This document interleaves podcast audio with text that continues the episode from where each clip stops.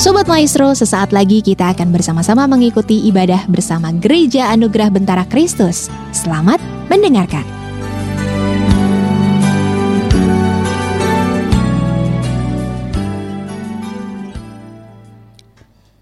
Sebab seorang anak telah lahir untuk kita, seorang putra telah diberikan untuk kita, lambang pemerintahan ada di atas bahunya, dan namanya disebut orang penasehat Allah, Allah yang perkasa ajaib, Allah yang perkasa, Bapa yang kekal, Raja Damai. Sekali lagi saya ulangi, dan namanya disebutkan orang penasehat ajaib, Allah yang perkasa, Bapa yang kekal, Raja damai.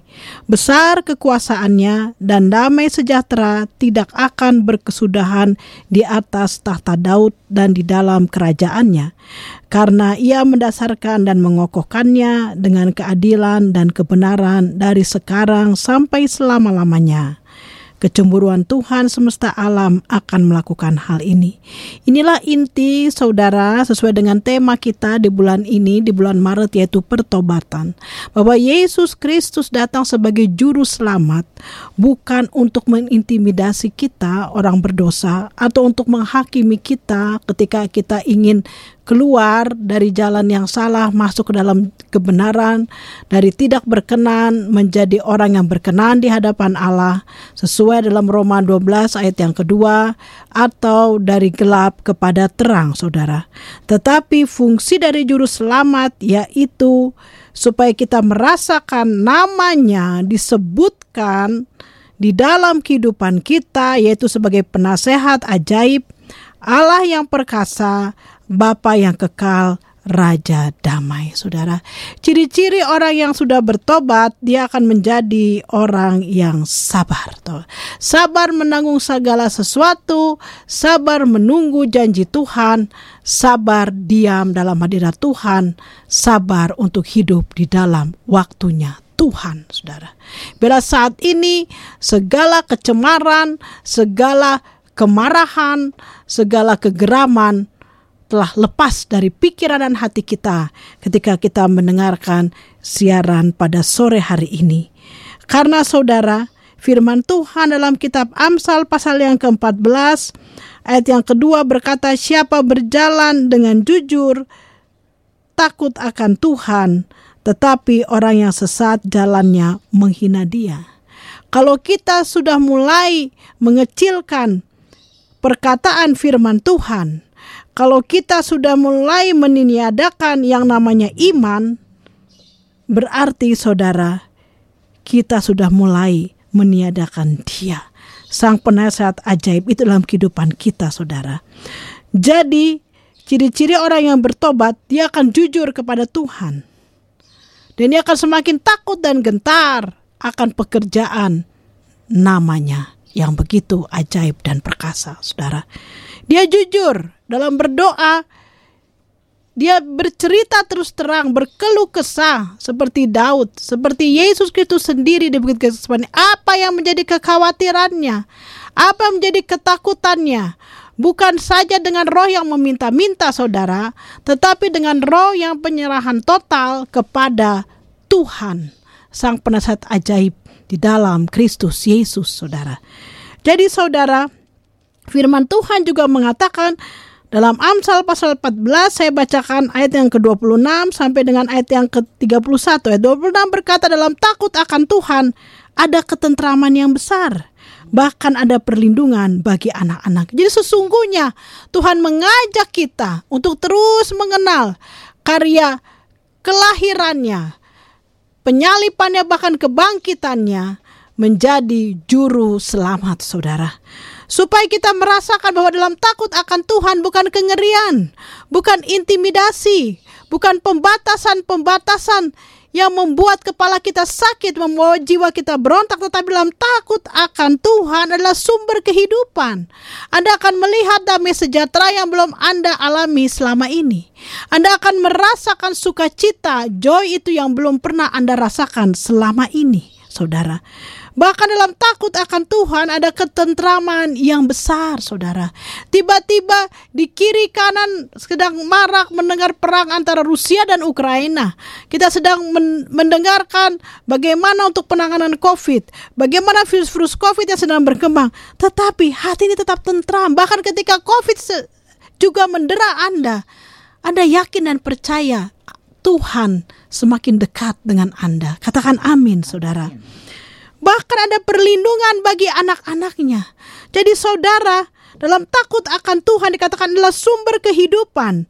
Sehingga orang terhindar dari jerat maut, saudara.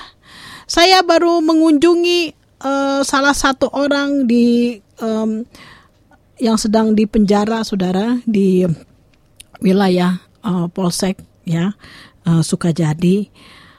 Saya cuman katakan seperti ini, kamu merasakan saat ini teman-teman datang menjenguk, teman-teman mendoakan kamu, tapi itu terbatas.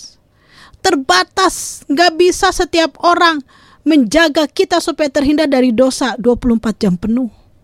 Tetapi hubungan kita dengan Allah yang begitu perkasa, dia akan membentengi kita, melindungi kita, sehingga kita tidak kalah oleh maut itu.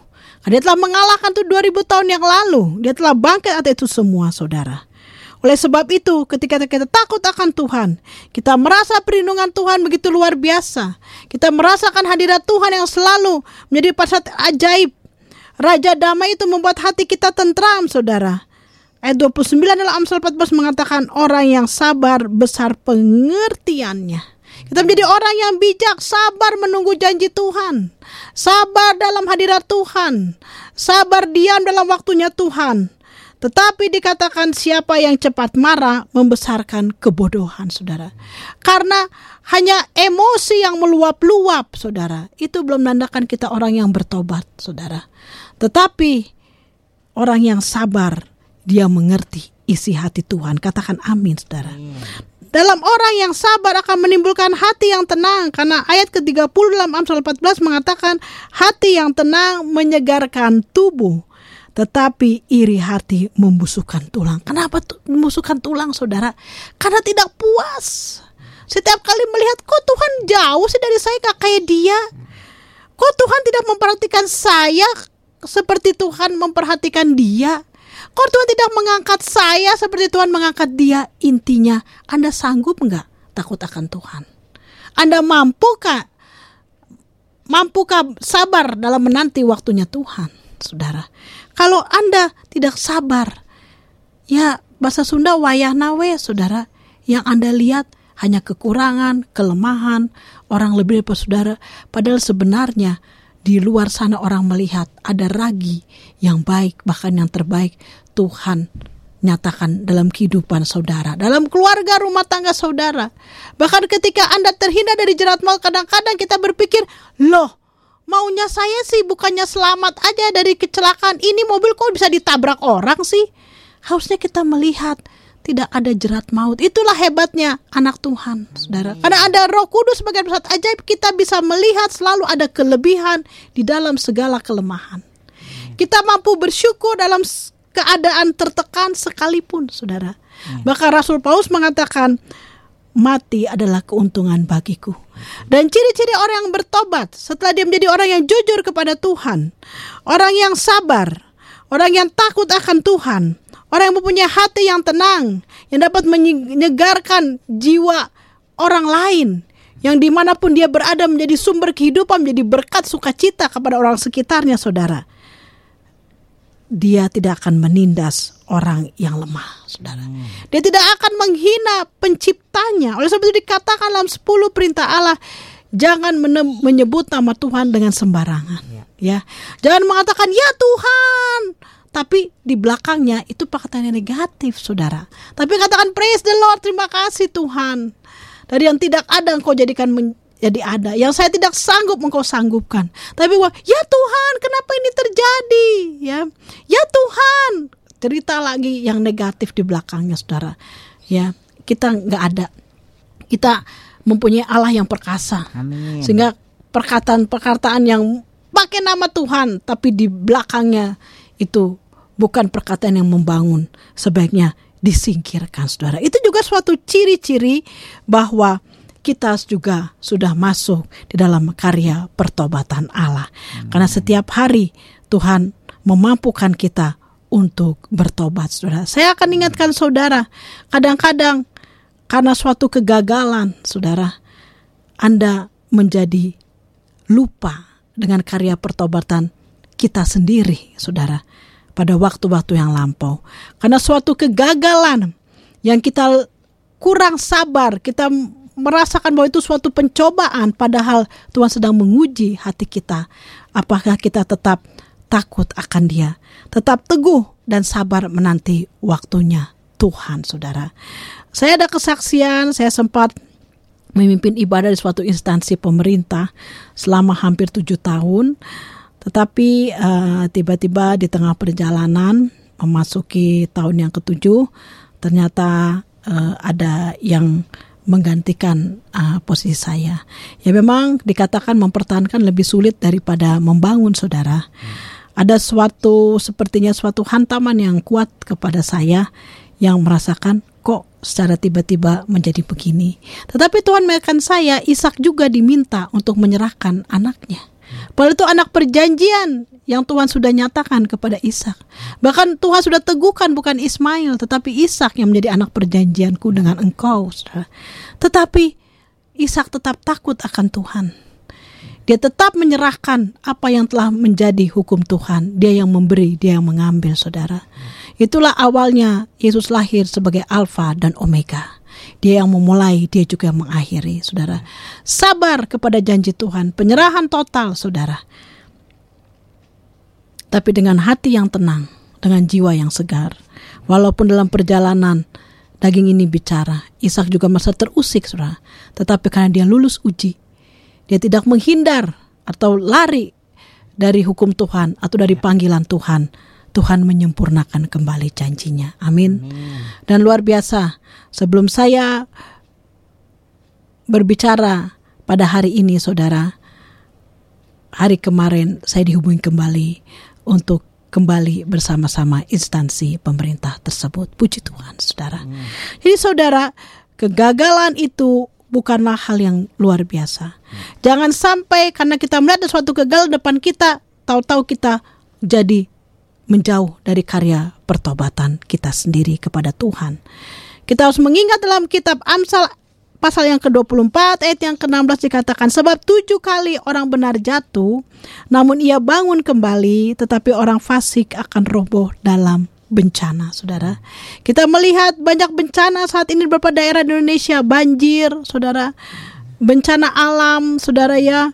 Gunung meletus gempa bumi saudara. Tapi kalau kita melihat Memang tempat-tempat yang dikenakan bencana alam ini banyak penyembahan kepada berhala, saudara. Ya. ya, saya juga percaya melalui COVID ini Tuhan sedang memurnikan kembali jiwa kita. So, siapa pun yang terkena COVID itu bukan hukuman daripada Tuhan atau tanda anda orang yang tidak bertobat, tapi Tuhan sedang memurnikan kembali jiwa anda. Hmm. Tuhan sedang memurnikan kembali nafas anda untuk menyatu dengan nafas Tuhan, saudara. Amin. Praise the Lord. Pernahkah kita mengalami kegagalan berkali-kali di mana semua usaha yang telah kita bangun tiba-tiba menjadi hancur? Sehingga itu membuat kita merasa malas untuk bangkit dan mencobanya lagi. Karena kita tak mau mengalami kegagalan untuk yang kesekian kalinya lagi. Biasanya saat itu kita akan berhenti untuk meraih mimpi-mimpi kita. Bahkan dikatakan kasih itu hampir tidak ada menjadi hambar saudara. Rumah tangga menjadi hambar tidak mesbah doa lagi saudara. Tidak mau mengucap kata-kata yang syukur saudara. Tapi jangan sampai anda menjadi orang yang pencemooh. Akhirnya mencemooh ke sana mencemooh ke sini saudara. Tapi kadang-kadang orang melihat setelah gagal itu saya sudah ditinggalkan Tuhan. Saya sudah ditinggalkan oleh firman Tuhan. Saya sudah jauh dari janji firman Tuhan. Tapi kalau Anda melihat bahwa Thomas Alva Edison, penemu lampu pijar, berapa kali ia mengalami kegagalan dalam hmm. uji coba sebelumnya. Saudara, kalau Anda mau tahu, dia mengalami 9.955 kali kegagalan, saudara.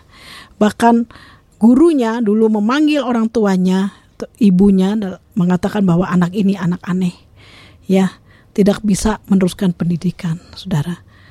Karena sebanyak karena IQ yang tinggi, Saudara.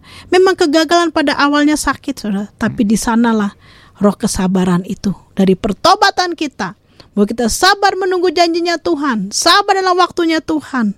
Karena dalam kita sakit melihat kegagalan, tapi karena kita sabar dalam waktunya Tuhan, sabar menunggu janjinya Tuhan, kita akan berpikir kembali bahwa kegagalan itu merupakan anak tangga yang akan kita pijak bila kita ingin mencapai puncak. Haleluya. Katakan amin. Jika kita sudah terlanjur menyerah pada anak tangga yang pertama, Lalu bagaimana kita akan bisa sampai ke puncak, saudara? Kadang-kadang dikatakan perkara besar, tiba-tiba anak tangga yang tadinya begitu aman kita lalui, mungkin hanya setinggi satu setengah sentimeter, tiba-tiba menjadi tingginya mungkin berapa kali lipat lebih tinggi lagi, saudara. Harus memakai hak yang kalau perempuan ya harus pakai hak yang lebih tinggi lagi untuk bisa nyampe ke sana. Atau pakai sepatu kets yang tipis bawain supaya kita nyampe eh, bicara apa sepatu kets yang tipis? Kerendahan hati. Sepatu hak yang tinggi apa? Kasut kerelaan. Anda belum kembalikan semuanya ke Tuhan anda waktunya untuk Tuhan udah berkurang saudara serahkan lebih lagi kepada Tuhan. Apa yang menjadi kegagalan saudara? Bukan berarti kita kasih yang sisa ke Tuhan bukan. Tetapi sisa-sisa divine power yang masih tersisa ini saudara, jangan dibiarkan berhenti untuk Anda bermimpi, tapi Anda serahkan lagi mimpi itu kepada Tuhan dalam Kristus Yesus saudara. Karena Amsal pasal keempat ayat ke-18 berkata tetapi jalan orang benar itu seperti cahaya fajar yang kian bertambah terang sampai rembang tengah hari. Hmm. Artinya matahari tidak akan langsung berada di atas melainkan dari bawah dan pelan-pelan naik sampai tepat berada di paling terik-teriknya yaitu tengah hari. Hmm. Bukan sore hari, Saudara. Ya. ya, di atas yang paling terik itulah Saudara, sebenarnya Anda sedang berada di atas. Ya. Anda sedang dibaharui oleh Tuhan untuk mengalami perkara-perkara yang lebih besar dan Anda lebih kuat dan kokoh lagi, Saudara. Hmm. Jadi, kegagalan merupakan kunci menuju kesuksesan saudara. Hmm. Jangan pernah lupakan itu. Karena hidup baru bisa dikatakan berkualitas apabila kita memiliki pikiran yang berkualitas. Pikiran yang berkualitas adalah pikiran yang selalu mengandalkan Tuhan dalam keadaan apa pun. Pikiran yang memandang segala sesuatu merupakan pemberian yang terbaik, bahkan yang terindah daripada Tuhan, saudara. Hmm. Jadi jangan sampai hidup kita dikalahkan suatu peristiwa-peristiwa kegagalan membuat kita jauh dari karya pertobatan kita sendiri kepada hmm. Allah atau karya pertobatan Tuhan kepada kita bangkitlah kembali dan dengan semangat yang masih kita miliki semangat yang tersisa Tuhan tidak pernah memberikan ujian yang melebihi kekuatan kita. Hmm. Maka dari itu kita pasti bisa mencapai semua mimpi dan harapan yang daripadanya. Anda harus mengingat Amsal pasal 24 ayat yang ke-10 berkata jika engkau tawar hati pada masa kesesakan kecilah kekuatanmu saudara. Hmm. Oleh sebab itu kenapa Tuhan rindu kita bertobat? Mari kita melihat Ibrani pasal yang ke-10 ayat yang ke 16 Sebab setelah ia berfirman inilah perjanjian yang akan kuadakan dengan mereka. Sesudah waktu itu ia berfirman pula, aku akan menaruh hukumku di dalam hati mereka. Hmm. Dan menuliskannya dalam akal budi mereka. Hmm. Dan aku tidak lagi mengingat dosa-dosa dan kesalahan mereka. Jadi hmm. apabila untuk semuanya itu ada dalam pengampunan, tidak perlu lagi dipersembahkan korban karena dosa, saudara. Ya. Yesus Kristus sudah menjadi korban sulung. Dia bukan saja mati untuk saya, untuk saudara dan saya, tapi dia mati sebagai saudara, sebagai saya, sebagai Desire dengan segala kelemahannya, kegagalannya, dia sudah mati sebagai Desire di kayu salib 2000 tahun yang lalu. Dan dia tidak mengingat itu lagi, tetapi dia membawa kebangkitan. Supaya menjadi orang-orang yang baru, kelahiran baru, desire yang baru, ibu istri yang baru, saudara. Hmm. Sebut itu saat ini sekarang. Tuhan telah menjadikan saya, sebut nama saudara yang baru. Hmm. Klaim bahwa dia, Yesus Kristus telah mati di kayu salib sebagai saya. Sebutkan nama saudara. Ya. Saya yakin percaya ada darah Tuhan yang terpecik Amin. dalam jiwa saudara. Amin. Ada bilul-bilul dan kuasa rohnya yang saat ini hadir kepada saudara, Amin. memberikan ketenangan, Amin. memberikan kedamaian. Tuhan Yesus memberkati.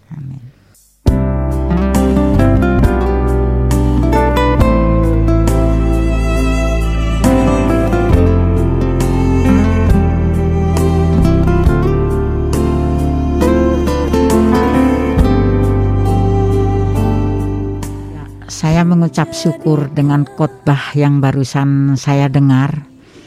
Pertobatan itu memang menghasilkan suatu hasil yang sungguh luar biasa. Bukan kehendak kita, tetapi pertobatan itu saya yakin itu adalah panggilan Allah. Yang saya rasakan seperti itu. Dengan tiba-tiba pada saat itu tahun sekian saya lupa lagi saya menghadiri sebuah hmm, apa itu Bu namanya? KKR. KKR yang dipimpin oleh Pak Ade waktu itu. Nah, terus saya dengan tiba-tiba saya yakin Roh Kudus, Roh Kudus itu yang memang, memanggil saya untuk saya menyadari segala dosa-dosa saya.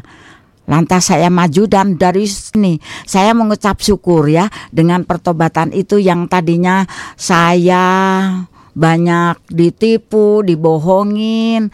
Setelah saya bertobat menyerahkan diri sesuai dengan firman Tuhan yang saya pegang sampai detik ini 1 Petrus 5 ayat 7 di mana itu berbunyi serahkanlah segala kuatirmu itu kepadaku sebab aku yang memelihara kamu. Nah, mulai detik itulah saya merasakan setelah saya menyerahkan total kehidupan saya yang seharusnya saya mendapat tempat yang paling hina, yang boleh disebut neraka yang paling dalam, tetapi Tuhan Yesus darahnya itulah sanggup membawa saya, sanggup mengangkat saya dari lumpur dosa saya sehingga saya mengimani saya saat ini detik ini sampai selama-lamanya saya sudah menjadi manusia baru. Amin. sehingga dengan iman iman manusia baru itulah segala beban-beban saya sampai detik ini nggak usah banyak permintaan tapi setiap hari menyembah, memuji, menyanyi itulah yang Tuhan kehendaki. Sebab nanti Tuhan mati di atas kayu salib itu duduk di sebelah kanan Allah Bapa yang Maha Kuasa. Itu menyediakan tempat bagi kita dan apa sih pekerjaan kita nanti di sana. Ya memuji menyembah maka dari itu selama kita masih hidup di dalam dunia apa yang kita bisa uh, kerjakan gunakanlah karena waktu itu sangat jahat maka yang saya bisa buat ya saya hanya bisa menyanyi, bisa memuji, bisa menyembah. Itulah dengan penyembahan, pujian itu Tuhan akan senang, menyenangkanmu itu. Nah, setiap saat, setiap detik kita menyenangkan hati Tuhan, maka setiap hari ya namanya manusia hidup punya masalah, punya beban, tapi dengan satu Petrus 5 ayat 7 itulah kita pegang, maka Tuhan pasti mendampingi, menyertai kita sepanjang hidup kita sampai Tuhan Yesus menjemput kita di awan ketemu muka dengan muka. Terima Amin. kasih. Luar biasa ya. Puji Tuhan, sekarang Ibu istri bersama-sama dengan saya melayani pekerjaan Tuhan setelah menjadi istri yang baru. Tuhan Amin. Yesus memberkati siaran pada sore hari ini saudara dan saya. Amin. Amin.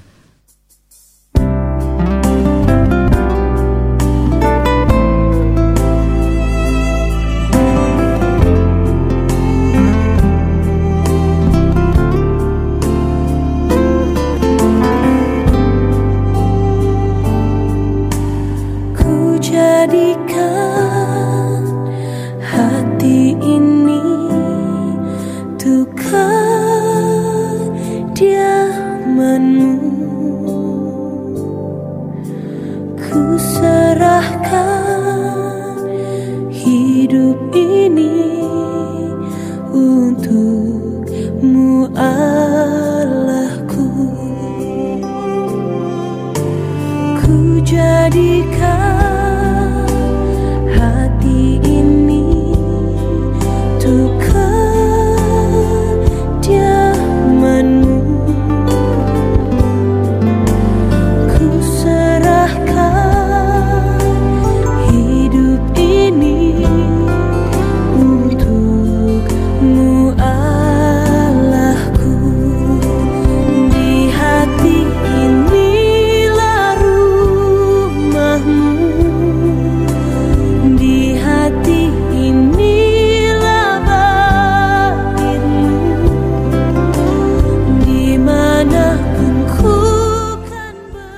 Tuhan akan mengangkat engkau menjadi kepala dan bukan menjadi ekor. Amin. Engkau akan tetap naik dan tidak akan turun. Amin. Apabila engkau mendengarkan perintah Tuhan dan kau lakukan pada hari ini, mulai hari ini dengan setia, dijauhkanlah segala rancangan orang jahat dalam kehidupanmu, dijauhkan niat orang fasik dalam berkat keuanganmu, tetapi kiranya kasih karunia Tuhan ditambah-tambahkan kepadamu. Haleluya. Amin.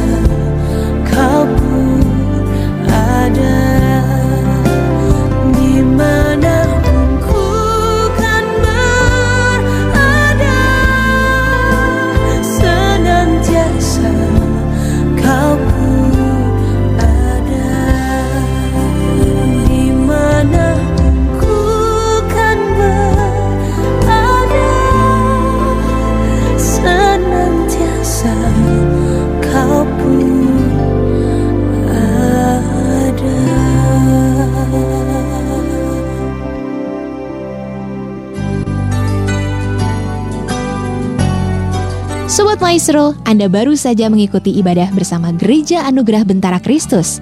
Terima kasih atas kebersamaan Anda. Anda dapat mendengarkan siaran ulangnya di Maestro Radio Bandung YouTube channel. Selamat hari Minggu dan Tuhan Yesus memberkati.